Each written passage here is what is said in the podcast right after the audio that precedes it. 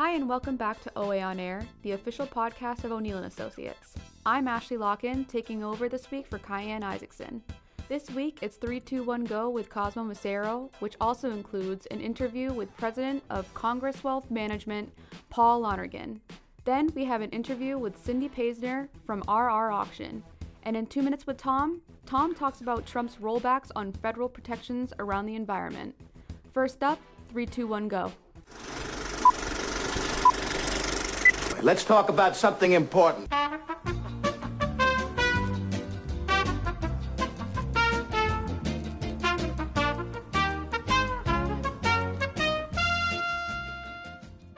Hello and welcome to 321 Go on OA On Air, our weekly look into the world of public affairs, culture, business, and the economy. I'm your host, Cosmo Macero. In this installment of 321 Go, violent video games may not be the root cause of mass shootings and other gun crimes, but do they serve as a passive marketing vehicle for gun makers? We'll discuss. And we'll talk to Cindy Paisner of RR Auction about a September 21st rarities auction and appraisal event at the Omni Parker House here in Boston. The collectibles and rare items range widely from an American flag that was flown on the moon to a shotgun used by Bonnie and Clyde in a famous Missouri gunfight. Finally, you think using that paper straw means you're living a more sustainable lifestyle? Well, think again. Chances are you're just feeling better about yourself even though you're still engaging in the same old consumption oriented habits. We'll explain. Joining me here on 321 Go is Ashley Locken, Hey, Cosmo. this week's substitute voice of OA on air. How are you doing, Ashley? I'm doing very well. I'm no Cayenne Isaacson, but I will do my absolute best. You're doing double duty, you're the producer and the voice. Uh, you know, I'm a woman of many talents. There you go. All right, let's get to it. All right, Ashley, first off, uh, the existence of any link between gun violence, mass shootings in America, and violent video games, particularly shooting games, has been debated for years in America and elsewhere. Uh, there is a, a reasonable body of evidence that uh, uh, disproves a direct causal link, a direct cause and effect. Heavy exposure to violent video games and shooting games leads certain people into violent behavior. Some good evidence on that, but we're learning a couple of pieces this week we're interested in from the Atlantic. We're learning um, that there has been a traditional um, sort of quiet marketing strategy with gun makers and uh, and the use and presence of the uh, of their weapons in these games. Uh, and I and I wonder if you think, well, that's kind of the same thing. Um, even though there may not be a, a particular link between the game itself and violence. Yeah, um, I did read that these game companies are trying to sort of dissociate themselves from the gun companies by not using um, the trademarks or the licensing of the specific guns. Where whereas back in um, maybe like the early 2000s, they actually did use to use the actual like trademark and licensing of gun from gun companies. Um, but I think either way, you're shooting people in a game, whether it's real or not, I think it's still promoting violence. Yeah. Um, but on the other hand, my brother, he's been playing these sort of video games since he was like four years old. Yep. And honestly, I talk to him all the time about it. He has no desire to even own a gun. Sure. So I think it really just depends on the person and how what your personality is and it's a conversation you need to have with your children. That's a great point, and you're absolutely right. And I've got kids who play video Yeah, games regularly, I'm sure. including Fortnite, which you know, it, it Fortnite sort of cartoonizes violence, which I think can be dangerous. Yeah.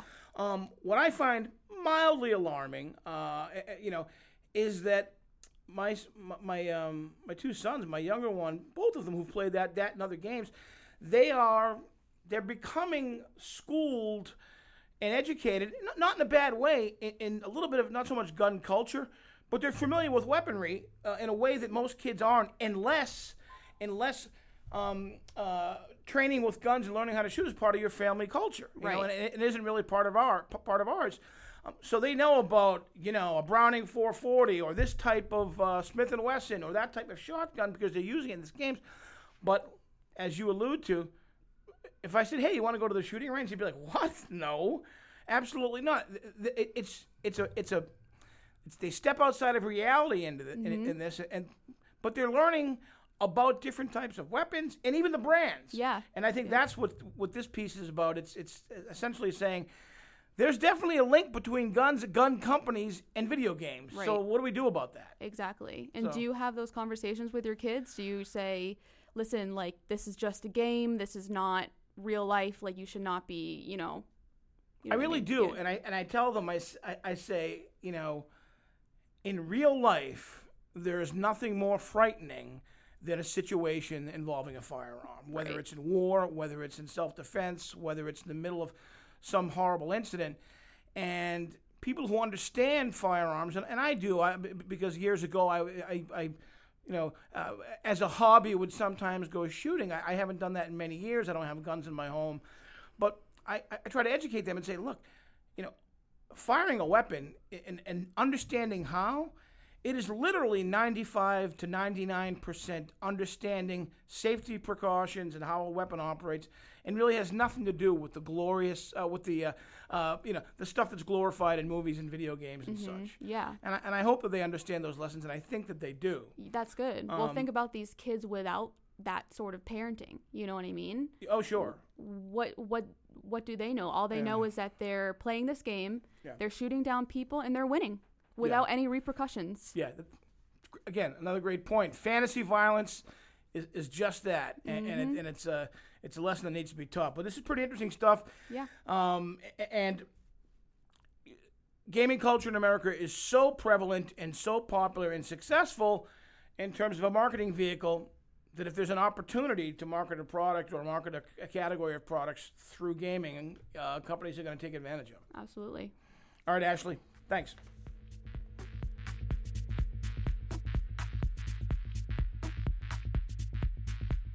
All right, up next, we're talking to Paul Lonergan, president of Congress Wealth Management, based here in Boston. Uh, hey, Paul, thanks for joining us here on OA on Air.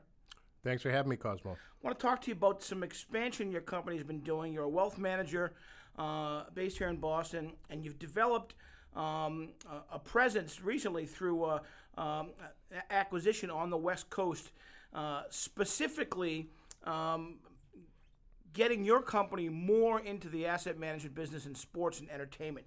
You added a couple of key figures. Uh, I'd love to have you talk about that a little bit. Sure, on July 15th, we added uh, three people uh, Gerald Graves, Chris Dudley, and Sarah Pierce. Uh, they had a practice that was almost exclusively athletes and entertainments, entertainers, and they really have a unique insight into what type of challenges those folks have. And uh, they take an educational approach and try to show people about the benefits of budgeting and, and managing your money prudently and realizing that it doesn't just necessarily last forever unless you take good care of it. Now, is, is this a new feature of your practice? Certainly, it, it, uh, being positioned now on the West Coast is going to give you more access to those types of clients. But, but but is it an area you've been involved in at all? to a lesser degree, it was an area we wanted to expand in. And if you're going to expand in it, you need to be on the West Coast. That's really sort of where the nexus is. Yeah. What's uh, what's what's the typical client? Uh, what has the typical client been for Congress Wealth Management? Certainly, I know generally uh, with a firm like yours, you're talking about a higher net worth or high net worth individuals.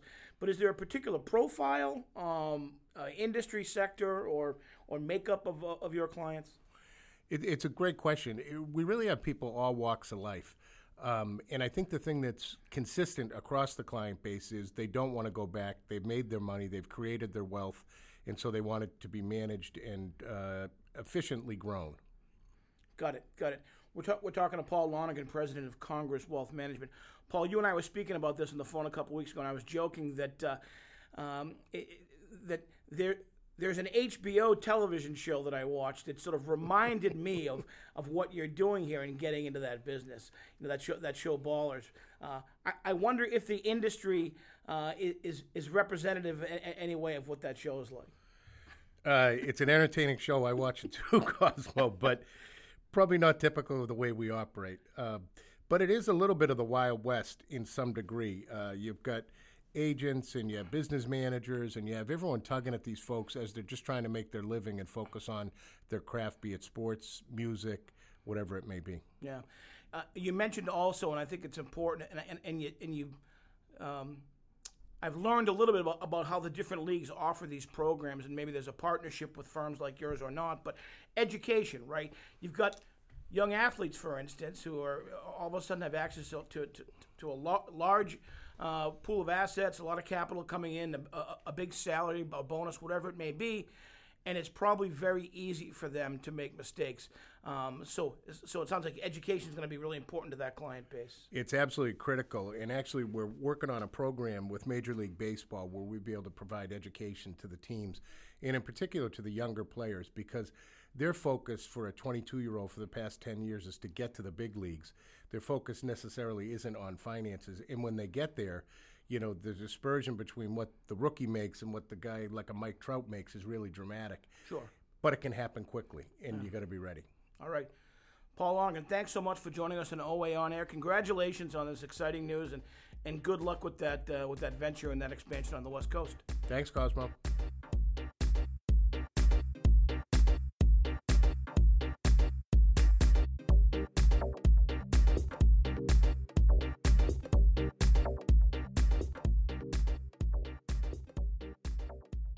Okay, Ashley. Um, Ann Lowrey also writes for The Atlantic. There's a piece this week, The Case Against Paper Straws. Now, this is a big debate, big discussion nationwide. Um, there is a, a, a systematic movement to eliminate certain single use items, products, plastic bags, plastic bottles, now plastic straws. Uh, and, and a lot of people are excited about, oh, well, there's an easy solution because the, the solutions aren't so easy for plastic bags and bottles and such because of the way they're used. But there's an easy solution for plastic straws. Just use a paper straw. Yeah. right? Um, and Ann Lowrey points out that, yeah, that's okay, except all you're really doing is replacing what's probably the most insignificant piece of your otherwise unsustainable behavior. That 24 ounce Starbucks latte, you know, that you're consuming and that's in a big plastic cup, or just the idea that you're not really changing your behavior. You're just swapping out this little piece of it. Uh, you know, and, and, and, and just because you're deciding to use a paper straw doesn't mean your carbon footprint is in any way going to be reduced. Right. It's just a cheap dollar store band aid on a much larger issue. Yeah, I think it is. And, and, and I, I guess you can consider it a victory if more people are using paper straws. It- but yeah. um, the, the point she makes is a little bit of a moral one. It's all you're really doing is giving yourself a license to To just do to behave badly. to behave bad or, or- Yeah. or, behave the, badly to behave as the consumer that you are Mm-hmm. uh, you know that that's and and and and from an environmental perspective maybe that's badly but that's exactly what her point is Right. now i got a bigger i got a bigger beef with straws myself and by the way the uh, recently try i don't well my bigger point is i don't really use straws i don't really think straws are for grown-ups i think they're for kids okay. it's kind of All a right. thing. It's kind of a thing, you know. All right. Um, it- with some exceptions. I mean, you know, I get, you go through the drive-through. You know, you, you're drinking out of a straw. But, but I see people just drinking every beverage with a straw. I'm like, what are you, seven years old? Okay. You know, I drink, see it. Mm-hmm. drink out of the cup, drink out of the glass. But I have tried a paper straw recently, just because, and I have to say, it is an inferior drinking experience. It absolutely is. It disintegrates in your mouth as soon It as you take one disintegrates. sip. You've got to you've got to generate tremendous. It's it, you, more suction, right? right. Um, just to get something out of it. For some reason, the, the, I guess the hole has to be narrower because the structure of the straw would collapse if the hole was too wide. Yep. um, but it's it's an it's an inferior experience. It is. And I mean, don't get me wrong. Plastic plastic straws are really really bad. Like did you see the video that was trending maybe like a couple of years ago of the turtle they pulled out of the water that Oh, had yeah. a straw stuck like in his nose? Yeah, yeah, no, it's they Like, cl- they, they, it's, they, it they clog scarred waterways. everybody, and then all of a yeah. sudden everyone was like, "I'm not using straws," blah blah blah. And it's so funny because I used to work at Starbucks, and this was around the same time, and they decided that they wanted to start getting rid of straws, but instead they replaced the straws with this thicker sort of plastic sippy cup yeah, that has twice the amount of plastic that an actual plastic straw has. yeah. So you're How, that, how, how, how did that solve the problem? It- if that's yeah, it doesn't. it doesn't. It it doesn't. So I don't know. I, I just I, I have a beef. I generally have a beef with with, with, with, with with straws just because I don't use them very often or at all. And Yeah. I kind of feel like, what are you drinking out of a straw for? If, if I mean, if you're in your car or something and you, and you don't want to spill, okay. But um, I, I like I like to just drink straight out of the glass. For me personally, I think um, the best option is just use a reusable cup. A Yeah. reusable cup. Abs- or, You can buy one on Amazon. or reusable straw. That eh, or a reusable straw. You just wash it out and you use it every time, and don't throw it away. Like, you know what I mean? You can keep it for a very long time. My wife uses tons of straws, all reusable. Okay. They've been going in and out of the dishwasher with the silverware for months and months and years. Well, you know what? So, yeah. she's not throwing throwing away plastic straws. So good for her. That's right. All right, Ashley. Well done. Thank you, Cosmo. It's been uh, it's been great to, doing three, two, one, It's- go with you this week. It's a pleasure. All right. That's going to do it for this week's edition of 321 Go. Our program is recorded in Studio 108, just off the historic Tip O'Neill Room at our building in the heart of Government Center in Boston, Massachusetts. Thanks for listening. Goodbye till next time. I'm Cosmo Macero. That's it for 321 Go. Up next, an interview with Cindy Paisner of RR Auction. All right, up next on OA On Air, we're joined by Cindy Paisner, Director of Community Relationships for RR Auction. Cindy's here to talk about an upcoming rarities auction and public appraisal event on September 21st at the Omni Parker House right here in Boston. Cindy, great to have you with, with us here on OA On Air. Thank you, Cosmo. It's nice to be here. All right, Cindy, first off, tell us a little bit about RR Auction. I know the company is based right here in Boston. Yes, it is. RR Auction was founded by our CEO, Bob Eaton, in 1976 in his parents' basement on a budget of $1,800. He would send self addressed stamped envelopes to famous people asking for their signed pictures, and they would return them.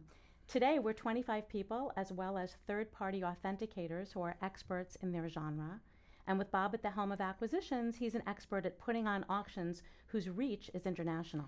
That's amazing. I remember doing that as a kid. I did not start a very successful auction company, but I remember doing that as a kid, sending uh, sending letters uh, from an address directory to ball players and being excited when uh, one or two of them would send something back a few weeks later. All right, so you're primarily an online auction house specializing in rare documents, historic collectibles, Americana, and other items. I know you periodically hold uh, several live auction events during the year. Tell me about the one coming up at the Omni. The Rarities auction will be at the Omni Parker House on Saturday, September 21st, right here in Boston. From 9:30 to 12:30, we will be appraising treasures that are brought to us that day. And from 1:30 to 3:30, we will have 87 lots of very rare, very interesting, and very cool items for the live auction. Oh wow! Uh, c- can you tell me about a couple of them? Sure. Um, one of them is going to be a shotgun recovered from a 1933 shootout between Lawman and Joplin, Missouri, uh, with Bonnie and Clyde. Let's get out. Yeah, absolutely. A Bonnie and Clyde shotgun. Absolutely. That's In fact, our executive vice president of public relations, Bobby Livingston, is actually going out to Missouri um, for a press event soon. Wow, that's terrific. What else? I know there's a Ted Williams contract. Yeah, we have Ted Williams' final Red Sox contract from uh, 1960. Wow, that's great. All right, Cindy, for all these different items, you got to imagine it's not just the same type of collector bidding on all this stuff, right? Each item, uh, each category probably has its own very unique group of collectors. That's an interesting question. There's no singular profile of any collector. Each collector is unique. Some people collect one particular genre, others collect a variety of things that interest them. In fact, I was with Bob Eaton just last month when we flew south to a collector's home. He lives in a 15,000 square foot home and had multiple rooms, each dedicated to a different collection, and each was vast. Wow, um, that's uh, that's that's really interesting. All right, now I know that um, Bob and Bobby both uh, have been successful in acquiring different items over the years uh, tied to the NASA space program. Uh, I think you've got a, a, an Apollo 11 lunar flown American flag. Is, is that like a one of a kind item? It's actually not.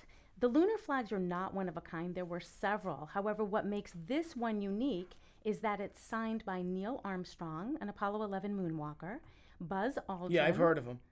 Uh, Buzz Aldrin, also an Apollo 11 moonwalker, and astronaut Michael Collins, who remained in the capsule.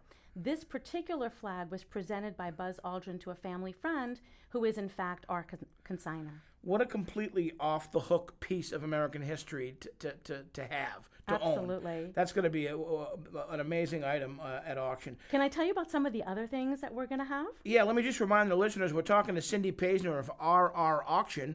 You can learn more at rrauction.com. Yeah, tell me more about some of the items.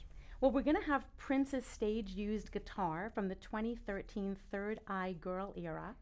That's estimated to sell at about $50,000 or more. Wow. Yeah, very cool. We also have Al Capone's 1926 mortgage document. And speaking of Bonnie and Clyde, Bonnie Parker's 32 page book of 10 handwritten poems from 1932. She wrote poetry while they were on their cross country uh, killing spree. Absolutely. We also have Steve McQueen's 1963 personally owned and annotated script from The Great Escape. And we even have an archive of seven signed documents of Raoul Wallenberg associated with the rescue of Hungarian Jews in 1944. wow.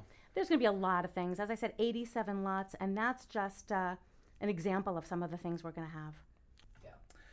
Okay, also September 21st, Cindy, your expert appraisers are going to be on hand to examine and appraise items from the public. It, it's, it's a little bit of Antiques Roadshow, right? It, it feels like it.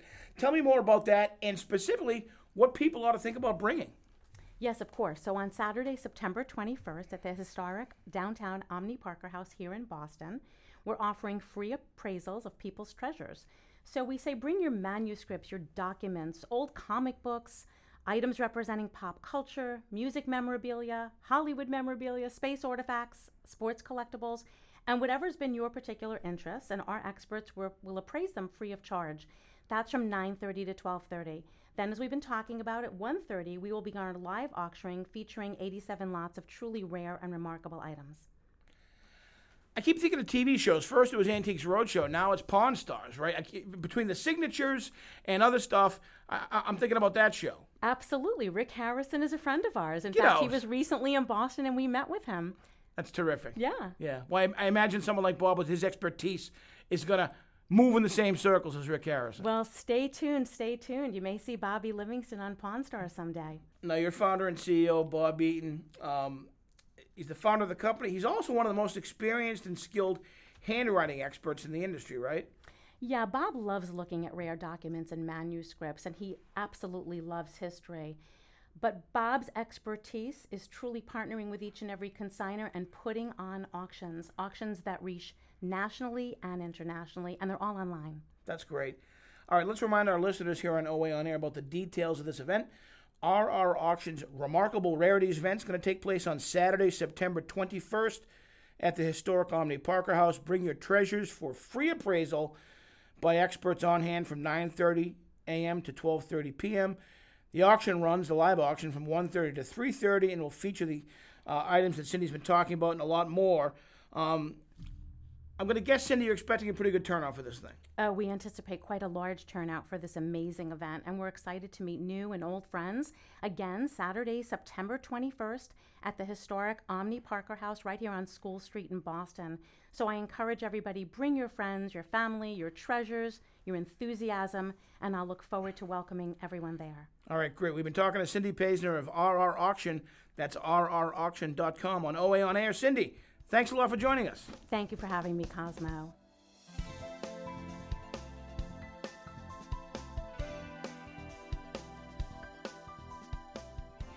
Thanks to Cindy Paisner for joining us. And now, two minutes with Tom. Hey, Tom. Two minutes with Ashley. Two minutes with Ashley. It is Yeah. both an honor and a privilege to be here with you. You're sitting in for Cayenne. I am. It's nice I'm to have you here. Thank you very much. I'm happy to be here with you. So, today we're going to be talking a little bit about the environment. Um, Yeah. So, as you know, President Trump has made rolling back federal protections, particularly around the environment and conservation, a priority. For example, he's loosened offshore drilling rules. He's also been suppressing scientific input around climate change. And most recently, he announced changes that would weaken the Endangered Species Act. So, you served for a really long time on the board of International Fund for Animal Welfare, and you run a public affairs firm now. What advice would you be giving to conservation and environmental organizations today, and what should they be doing? Well, uh, first of all, the impacts of those rollbacks are, are nothing short of disastrous, to be Yeah. very honest with you. Whether we're talking about rollbacks on auto emissions, where you have, uh, you know, the, under the Obama administration, an opportunity to have the four major automobile makers uh, make sure that their engines were more efficient so that they'd be l- putting out less carbon fuels into the atmosphere. Uh, as he rolls back on that, the president is basically saying uh, to the automakers, I'm going to make it easier for you to produce an engine that is, is far less restrictive than it was under the Obama edict, Right. which is a wrong thing to do. But in the Trump administration, they're, they're naysayers as far as the global, uh, global air and global uh, warming concerns are, are involved, um, which is foolhardy and it's anti-science and it's simply crazy. Uh, even the four automakers went to the White House thinking, the Trump administration thinking that they were doing them a favor, recoiled, pushed back, and said, We're not going to follow those rules. We're going to follow the rules put forth by the Obama administration, giving the Trump administration a real setback, number one. Yeah. On the animal species issue, um, it's not so very long ago that we remember prior to the, ni- the 2016 election, two of Donald's sons off in Africa on a hunting journey, killing, uh, kill, killing elephants. Um, it was it was a vivid scene. And you mentioned the fact that uh, I was on the International Fund for Animal Welfare and was on that board for 18 years, uh, because what we wanted to do was make sure that that animals, especially those going into extinction, were going to be preserved for the world order and the and, and, and the global scheme of things. Number one, it was for the ecology. We also protected elephants in the wild on being slaughtered and, and tusks removed. We did that with rhinoceros, uh, uh, rhinos in, in, in the wild as well. Um, and, and it was because we don't want these animal species to go into extinction. We want them to be preserved. Um, you know, if- As they should be. and as they should be. Of course, they should be. Again, it's for the, the, the natural balance of things, if you will. Okay. To yeah. roll back those those um, those those uh, edicts from the Obama administration are just foolhardy. It's silly, and it's out of order from a worldly perspective. Um, what would I tell the environmentalists? I'd say, look, I know you understand these issues, but the American public doesn't understand them. Do as much as you can to communicate through social and national traditional media to make sure that the word gets out as to what it is you're doing and why you're doing it. As far as the Trump administration is concerned, I would land very hard on the on the left of center members of both parties, Democrat and, and Republican, to make sure that they were paying attention to what the Trump administration is attempting to do in both of these situations. Um, another question for you. What do you think the role of the states and municipalities are to address the federal rollbacks? Um, it's, it's, it's quite interesting, especially in the, in the suit filed by the state of California uh, on the rollback of auto emissions uh, and those policies by the Trump administration. They've been challenged by the state of California in the federal court. Uh, environmentalists should get behind that if they haven't already to make sure that they're friends of the court in joining that suit in California to make sure that everything that can be done legally is, is going to be done. Absolutely. Well, thank you, Tom. Thank you so much. You're very kind. Thanks for sitting in for, for Cayenne. Of course. Ashley, it's nice to be with you. I hope you're back. Thank, Thank you. Yep, bye-bye.